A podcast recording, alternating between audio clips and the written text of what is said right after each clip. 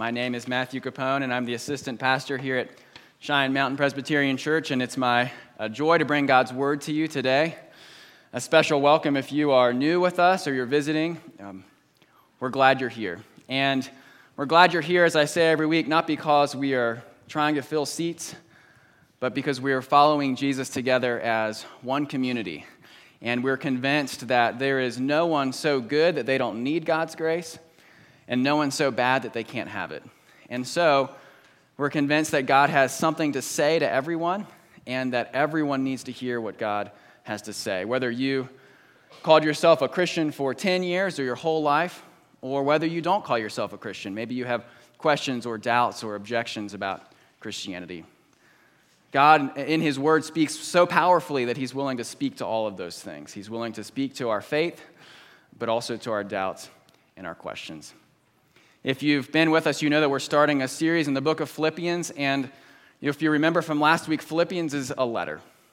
It's a letter that's written to a church, and that church is much like our church. Now, that church in Philippi, it's a Roman city in Macedonia, would have been abound for about 10 years at the time that this letter was written. We've been around a little over 20, so it's a little bit different, but we're both still churches that are relatively young, still trying to unify and figure out how exactly we're going to move forward together in our community for the gospel.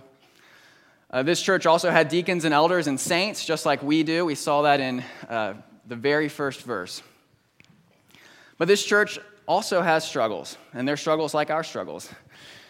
This church has living in a culture that worships the emperor as king rather than Jesus. And so the congregants in it, these saints and deacons and elders, have to face opposition because of that. It's a church where, while everyone agrees about Jesus, they don't agree about how to pursue him. There's disagreement about the best way to do ministry, the best way to move forward. We're going to see that especially in chapter 2.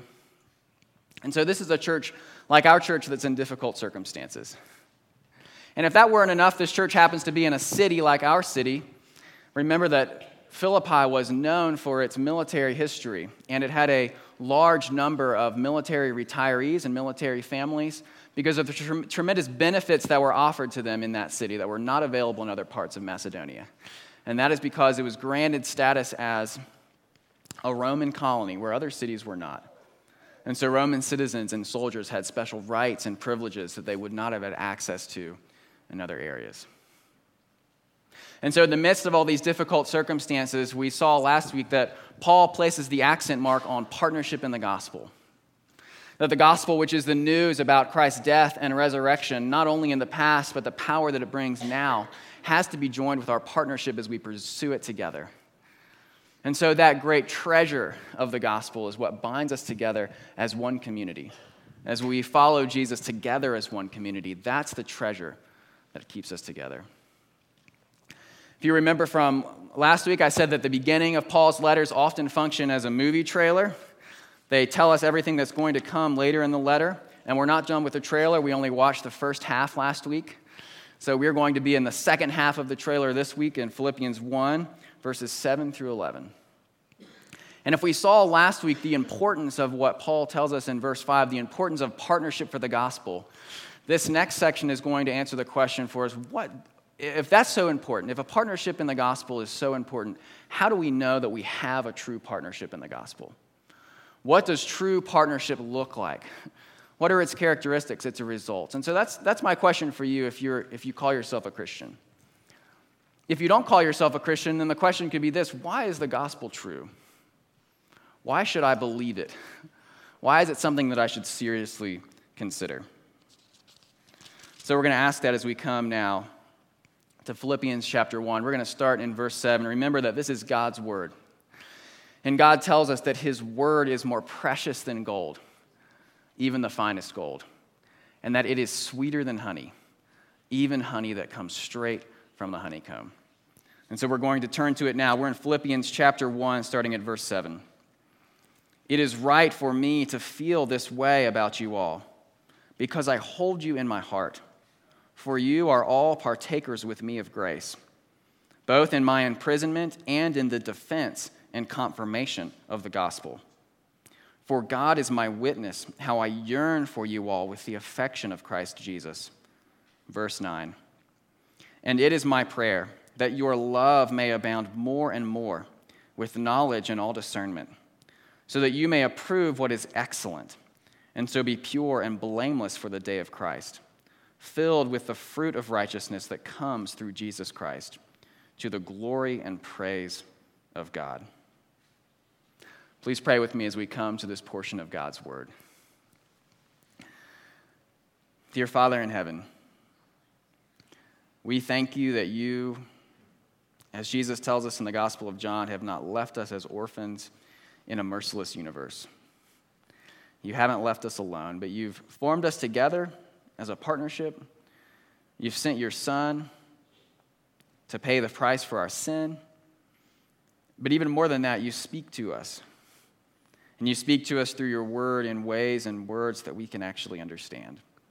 And so we ask for that understanding this morning that you would help us, that you would open our eyes and unstop our ears, that you'd soften our hearts and you'd give us clear minds that we could hear and see and understand and believe everything that is written about you in your word. And we ask all of this in the name of your Son. Amen. if you remember from last week, Paul is filled with lots of emotions. He's filled with thankfulness in verse 3. And then in verse 4, his thankfulness moves to joy. And even more than that, in verse 6, we saw that he was sure. He had this confidence. He was sure that, as he says here, he who began a good work and you will bring it to completion at the day of Jesus Christ. And so he seems to have a tremendous amount of, of confidence, of sureness, of joy, of thanksgiving in this partnership that he sees in the gospel between him and the Philippians. What is the basis of this joy for Paul? Why is he so sure that this is something that he can give thanksgiving for? Why is he convinced in verse 6 that God is bringing this work to completion? Why is he convinced that the same power that raised Jesus from the dead isn't just working generally in Christians, but it's work specifically in this congregation in Philippi, even as they're in the midst of conflict and disagreement? Well, we find out in verse 7. He says, It is right for me to feel this way about you all because I hold you in my heart, for, or we could say because, you are all partakers with me of grace, both in my imprisonment and in the defense and confirmation of the gospel. In other words, Paul is sure, he's confident, he's joyful, he's thankful because this congregation has stuck with him both in the good times and in the bad times. Both in his imprisonment. Remember, Paul writes this letter from a Roman prison. Philippi was a city where he was in prison back in Acts chapter 16, and that's where we have the famous story of him singing in prison with Silas. The Philippian jailer is converted. That jailer is probably one of the recipients of this letter. They meet a woman named Lydia. Her and her whole family are converted to follow after Jesus. Uh, she's actually, Lydia's very wealthy, we find out. And so when we leave the church in Philippi in Acts, we find out that they're meeting in her house. She probably has a house large enough to fit all of them. And they stuck with him then. They stuck with him when things were going really well. Prison bars were being destroyed. He could have left the prison if he'd wanted to because God was doing a miracle there. He'd set them free. People were coming to faith. They had Paul, the great apostle, with them. Everything seemed to be going well despite opposition. Things were exciting, things were good. And so, of course, it would make sense during that time that people would stick with Paul, that they'd want to be with him. Who wouldn't want to be with someone who wasn't such a powerful communicator, who wasn't clearly demonstrating the power of God at work in the city of Philippi? It would make sense, right, that these people would be with him during that time. Ten years ago, they were his, he had them in his hand. And so, Paul gives thanks not because of that, but because they've still stuck with him, even when he's in prison. They've stayed with him even when things weren't going well, even when things weren't exciting, when prison bars weren't being opened anymore. The church in Philippi stuck with him. In fact, we'll find out later that they're so concerned about him that they've sent a man named Epaphroditus, and they sent him to go check in on Paul to, to see how he's doing. So the point is this people come to the church for all sorts of things. Some people want to be a part of uh, the partnership in the gospel because they, they want to be important, they want to influence. They figured out that the church is a really good place to do that. If you know enough theology, if you have enough money, people will pay attention to you. And so it's a good place to feel like you're powerful, you have something to offer. Some people come to the church because they, they just want the partnership. They realize the church is a great place to meet people. It's a great place to find community. It's a great place to make friends. Some people come to the church because they love being right. And if you have a book that's inspired by God and you know it really well, it's a great place to tell other people what to believe. It's a great place to have confidence, to say things strongly. And so people come to the church for all sorts of things that have nothing really at heart to do with the gospel. All sorts of reasons people come through our doors. And so the real test comes when things are hard. If someone comes to the church for power and influence when they're told, no, we're not going to follow your brilliant plan. No, we're, we're not going to promote you into leadership. If that person's goal and motivation is power and influence, they're not going to stay. They're going to leave. If someone's goal in coming to the church is simply to find community, but they're there for the partnership and not the gospel, when things get hard in the culture for Christians, they're not going to stay either. When their friends that they are so close to leave the church, they may stop attending church as well. Because they were there for the partnership and not for the gospel. Some people come to church uh, for a man, they come for a preacher. They're not interested in the partnership. They believe they're interested in the gospel. They are mesmerized by someone's speaking ability or their, their wit or their stories. But when that preacher leaves, so do they. And so Paul's thanksgiving, his confidence, his sureness that God is at work in this congregation is because they have done none of those things. They have stuck with him, even when he's in prison. Even when he's not performing miracles for them, he's far away from them, he's expensive to them. Epaphroditus is bringing a, an offering that they've made, and this is apparently not necessarily everyone in this congregation is rich, but they've all given what they can to help Paul. And so Paul sees that they have, they have stuck with the gospel, that their partnership is real, that they've proven it. They've proven it by staying even when things were hard. And so, how do we know that we have a true gospel partnership? How do we know that's the basis of our partnership? Well, one way that we know is that we stick with it when things are hard. We're committed to the partnership even when things don't go well. That we come for the gospel. Next week, we're going to see that God can use anything to advance the gospel. He's going to use Paul's imprisonment, He's going to use people who are selfish within the church. He's going to use all of it for His glory. That God does not need what we want. And so, as we are here at Cheyenne Mountain, you see in verse, in verse 8, Paul says, For God is my witness, how I yearn for you all with the affection of Christ Jesus. That's the affection that we can have for one another. Because we at this church are in difficult circumstances as well. It was this Sunday the second Sunday of September last year that our previous senior pastor announced that he was leaving to take another call. And it was this summer that we thought we had another candidate, but we didn't. And that we discovered that we had mold in our building. But it's not just this past year. If you're familiar with the history of our church, the past 20 years, those of you who have been here know that there have been good times and bad times. There have been times that Perhaps we got close to closing our doors, times we were unsure of what God was doing.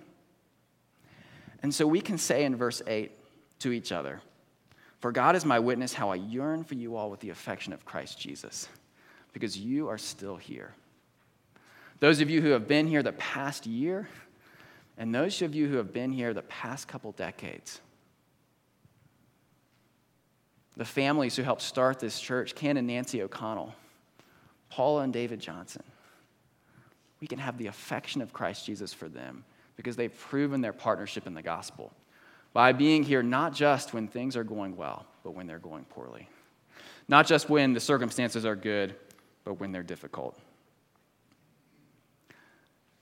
And Paul is sticking with this as well, and Paul is sticking with this even though he's in prison. and so, if you're not a Christian, if you have doubts or questions or objections, I'd ask you this question Why is it that Paul sticks with things when they're difficult? Why is he willing to stay when he's in prison? He had everything as a religious, a Jewish religious leader. He was influential, he was powerful. He's going to tell us all about that in chapter 3. And yet he gives all of it up and sits in a prison why is he giving up everything? Well, it's because Paul is convinced of the historical reality that Jesus died and then he was raised again from the dead. Paul tells us in a different letter in 1 Corinthians 15 that there were over 500 people who saw Jesus after he was raised from the dead, including a man, he refers to a man named Cephas, which is a reference to Peter. So Paul knows, he has tremendous confidence, not just that God is at work in this congregation, but that Jesus really did rise from the dead. And so the success of Christianity that it's had, it's not because it's a good life philosophy. The reason it's been able to make it through thick and thin is because of Jesus. Remember, we talked last week that the gospel is the news about Jesus' death and his resurrection. And so we know our partnership is true when we stick through thick and thin. But we can also know that the gospel is true because we look back to people who lived when those events happened and they stuck with it through thick and thin.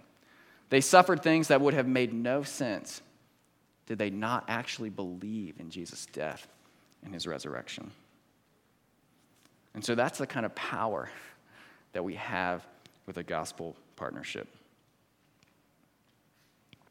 Now, if you had a friend and they told you about their, their church, it was in this place called Philippi, and they were going through difficult circumstances.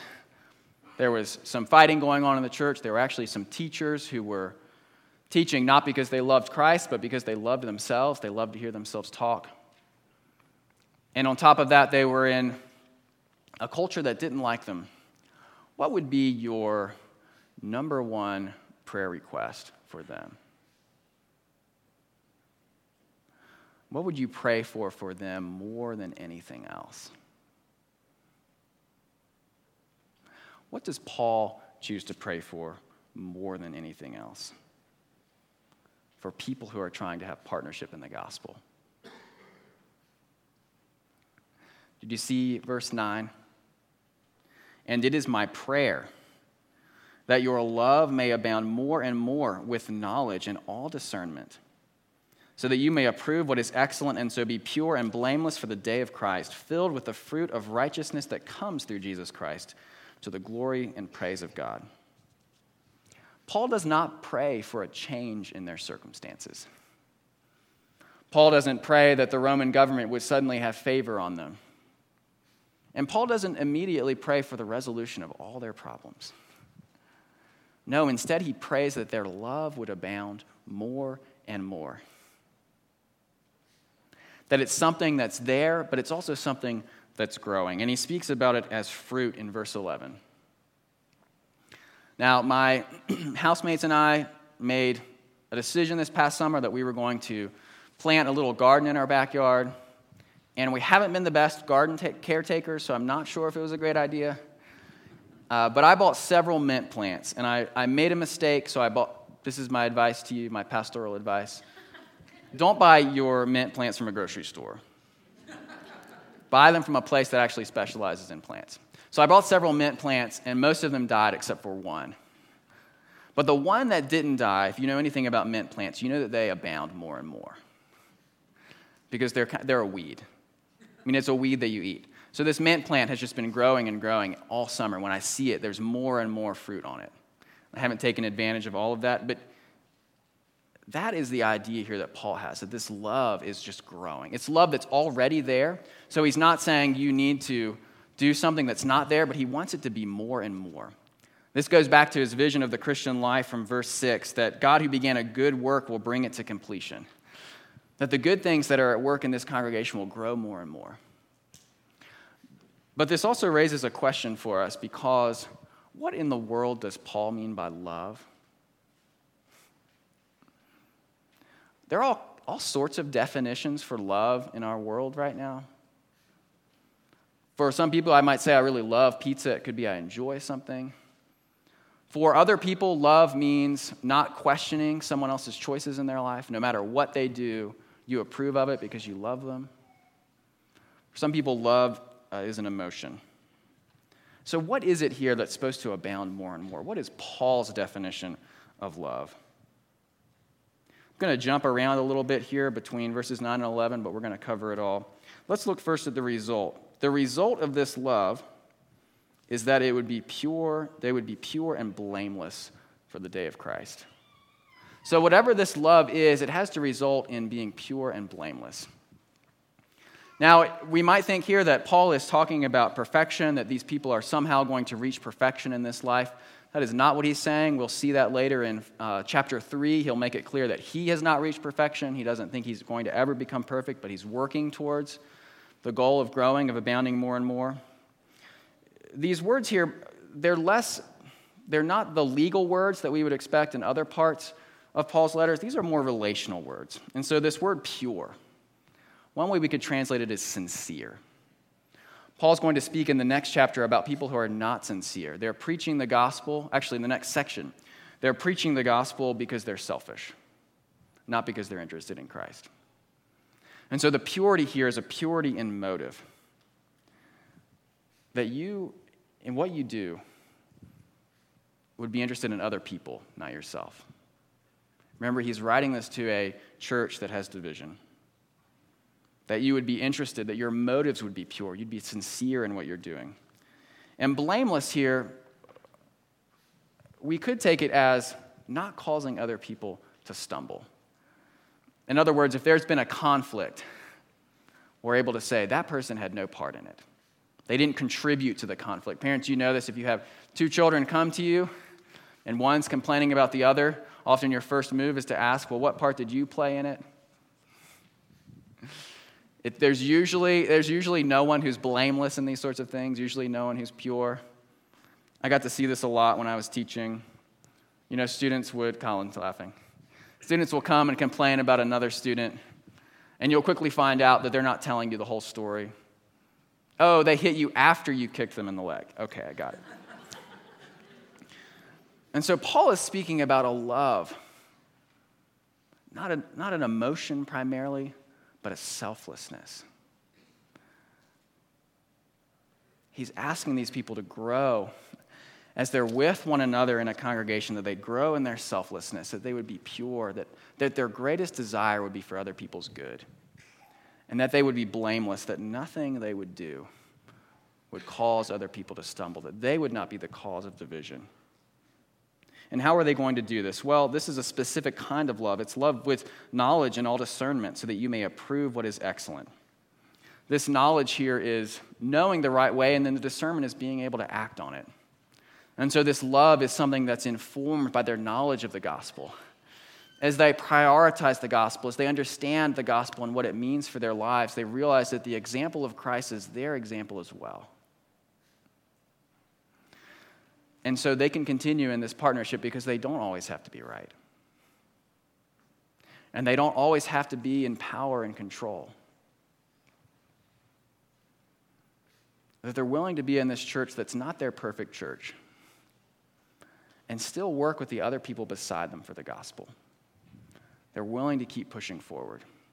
I've, I've made uh, jokes with a few of you a few times about a church, and, and this church is called Matthew Presbyterian Church.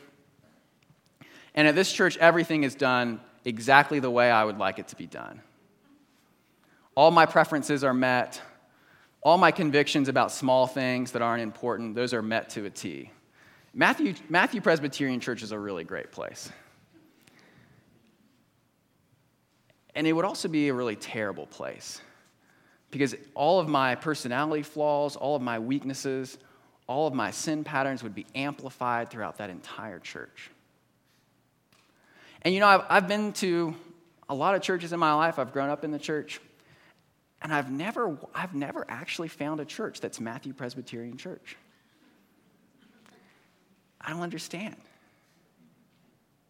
But I would imagine for many of us that all of us have a perfect church in our minds. A church where everything's done exactly the way we want it to. And what Paul is telling us here is that we push not for our preferences, but we push together for the gospel. That we would be pure and blameless, that we would be able to know what is actually important. That's the knowledge and discernment here. We would approve what's excellent, that as we work together for the gospel, we'd be able to figure out what matters and what doesn't. What we need to fight over and what we don't need to fight over. By the way, Paul is certainly willing to fight. In chapter 3, he's going to refer to certain people as dogs and mutilators. So if you think that Paul is, is unafraid of conflict, that's certainly not true. And if you think he's not willing to draw lines over certain things, that's not true as well. He's going to start throwing some names around in chapter 3. But he's saying here, as you're moving forward together, ask that as you love one another, you would know what's important, what matters. You would put it all in light of the gospel in light of Jesus' death and his resurrection, but also in light of the good work that he's doing. So that, verse 11, you would be filled with the fruit of righteousness that comes through Jesus Christ to the glory and praise of God. So that they would be these plants that are growing and abounding more and more. So that they would stand on the day of Christ. Remember, we talked about last week that the day of Christ is the day of Jesus' second coming, the day that he's going to come with judgment on the world. His first judgment focused on salvation, his first coming focused on salvation but included judgment. His second coming will focus on judgment but include salvation. And so these saints, these saints and elders and deacons are all in God's garden. And if they're in God's garden, they're producing fruit together, the kind of fruit that He brings. And that's how Paul knows that there's so much confidence. That's how he has this sureness, this joy, and this thanksgiving. And so, how do we know that we have a true gospel partnership? First, we saw that we know we have a true gospel partnership if we stick through things in, the, in, in thick and thin, in the hard and the good times. But we also know we have a true gospel partnership if there's the fruit of righteousness if we see that we are abounding in love more and more. Remember, I asked you last week, I said we could ask you how you became a Christian, but we could also ask you how you are becoming a Christian. How is God not just bringing theological truths into your mind, but combining it with knowledge and discernment that you're approving what's excellent? That you would have love, joy, peace, patience, goodness, kindness, faithfulness, gentleness, and self control. And so we know that we're a true partnership as we see those things springing up in our church, as we see those things springing up in our lives. And so we should be asking, how am I different than when I became a Christian? How have I changed?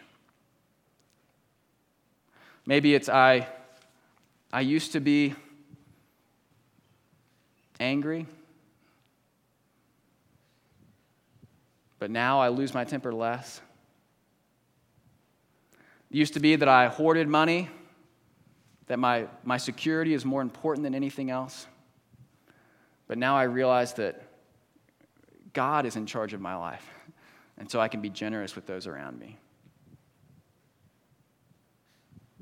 Whatever it is, we should be able to look back on our lives and see God at work bearing fruit. If you're not a Christian, how do we know the gospel is true?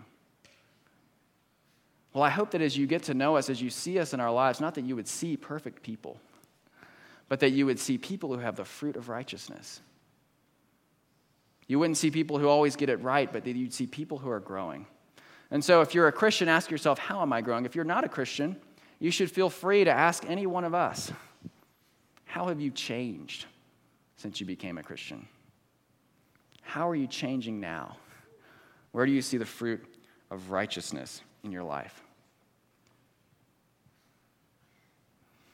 Now, this fruit isn't something that, that we ourselves uh, generate or make. We see that it is through Jesus Christ in verse 11. I told you that we've been planting a garden in my backyard, and we have this um, diagram, this map on our refrigerator that my housemate Rory drew, and it shows where each plant is in the garden so we can remember where we planted things. But we don't really need that map anymore because all the fruit has come out. I know whether the mint plant is a mint plant, whether the diagram says it or not. Because it has mint leaves. All I have to do is break them and smell them. And I know whether, whether the tomato plant is a tomato plant because it has tomatoes on it. And so our partnership is true when the fruit is produced, and yet it's not, it's not something the plant makes itself. That mint plant produces mint leaves because it's a mint plant. And if it didn't, it's because it isn't. But it doesn't water itself. Rory put in this irrigation system, kind of an entry level irrigation system, but it's one of those under the mulch kind of hose tubes that you put in. And so he turns on the water and makes sure the plants get what they need. And the sun comes and gives them the energy that they need. And that is my prayer for us every week as I prepare to preach that God would send his Holy Spirit on us to give us growth. Because it's not growth that we can do ourselves, it's not something we generate, but it's something that he does. So our partnership is true. When we stick through the thick and thin, and it's true when we produce the fruit. And it's fruit that God is producing. He is the great gardener. He's tending his plants, and if we're in his garden, we'll see that growth. We'll see it coming, and we'll see it as we're working together. And so last week we saw that we're in partnership because we are pursuing the treasure of the gospel together. That we're willing to put up with differences because we all agree that that is the most worthy thing. But here it's a little bit different. It's not, it's a different angle. We are in partnership together, growing fruit together. We're not just pursuing the same goal in the end, but we're pursuing fruit together now as we work as a church, as a partnership. Filled with the fruit of righteousness that comes through Jesus Christ to the glory and praise of God. And so it's God who is gardening and feeding and bringing out this fruit in his people in his garden. And that is not what earns our salvation, but it's the fruit. It shows that we belong to God. That Christians produce fruit just like mint plants produce mint leaves. Because they're weeds, and that's what they do when there's water and sun. And God's people produce fruit when they're in His people, in His partnership, receiving the food of His word, working together, their love abounding more and more. I read an article this spring, there's been some research that's shown what people suspected for a long time. And some people who suspected suspected this, others thought they were crazy, but now there's proof. And it's proof of the fact that plants actually talk to each other. So it's been proven that plants can communicate with each other not just mechanically, not just when their leaves touch each other. We all know they're climbing plants, right? They can feel the environment around them but they're actually secretions that they give out, sometimes through their roots, to let each other know how close they are to each other, so that they can adjust accordingly, whether they're going to grow high to get more sun based on the plants around them, or they'll grow out. Plants have to make these sorts of decisions to produce fruit, and they're all helping each other. They're sending out signals to let each other know how close they are so they can make the right decision to grow the right amount of fruit. And even more than that, they'll actually communicate with each other about predators. You can search this on Google. If there's a predatory insect that's coming at one plant, that plant will send out signals to all the other plants to let them know that there's a danger coming. And so, if we're tempted to believe that we are isolated Christians, growing our own fruit just between us and God, Paul is telling us here no that our fruit is something that abounds more and more as we're together in God's garden. That we are plants helping each other, communicating with each other, and growing together, each for the other, giving each other the information and the help that we need that we can all grow, that we can all bear fruit, and so that we can all stand for the day of Christ. And God is doing that now. He's doing that for all of his children who are in the partnership of his gospel, everyone who is here following after them. He's watering us, he's providing us with sun so that we can grow. And He's doing it with us together because He is the great gardener. So, would you pray with me? Dear Father in heaven, we thank you for planting us in this garden and this church. We thank you that you're the one who produces the fruit and the growth. We ask that you would encourage us with it, that you would continue to sustain us, not just in the good times, but in the bad times, and that you would continue to grow us more and more in love for you and for one another. We ask all these things in the name of your Son. Amen.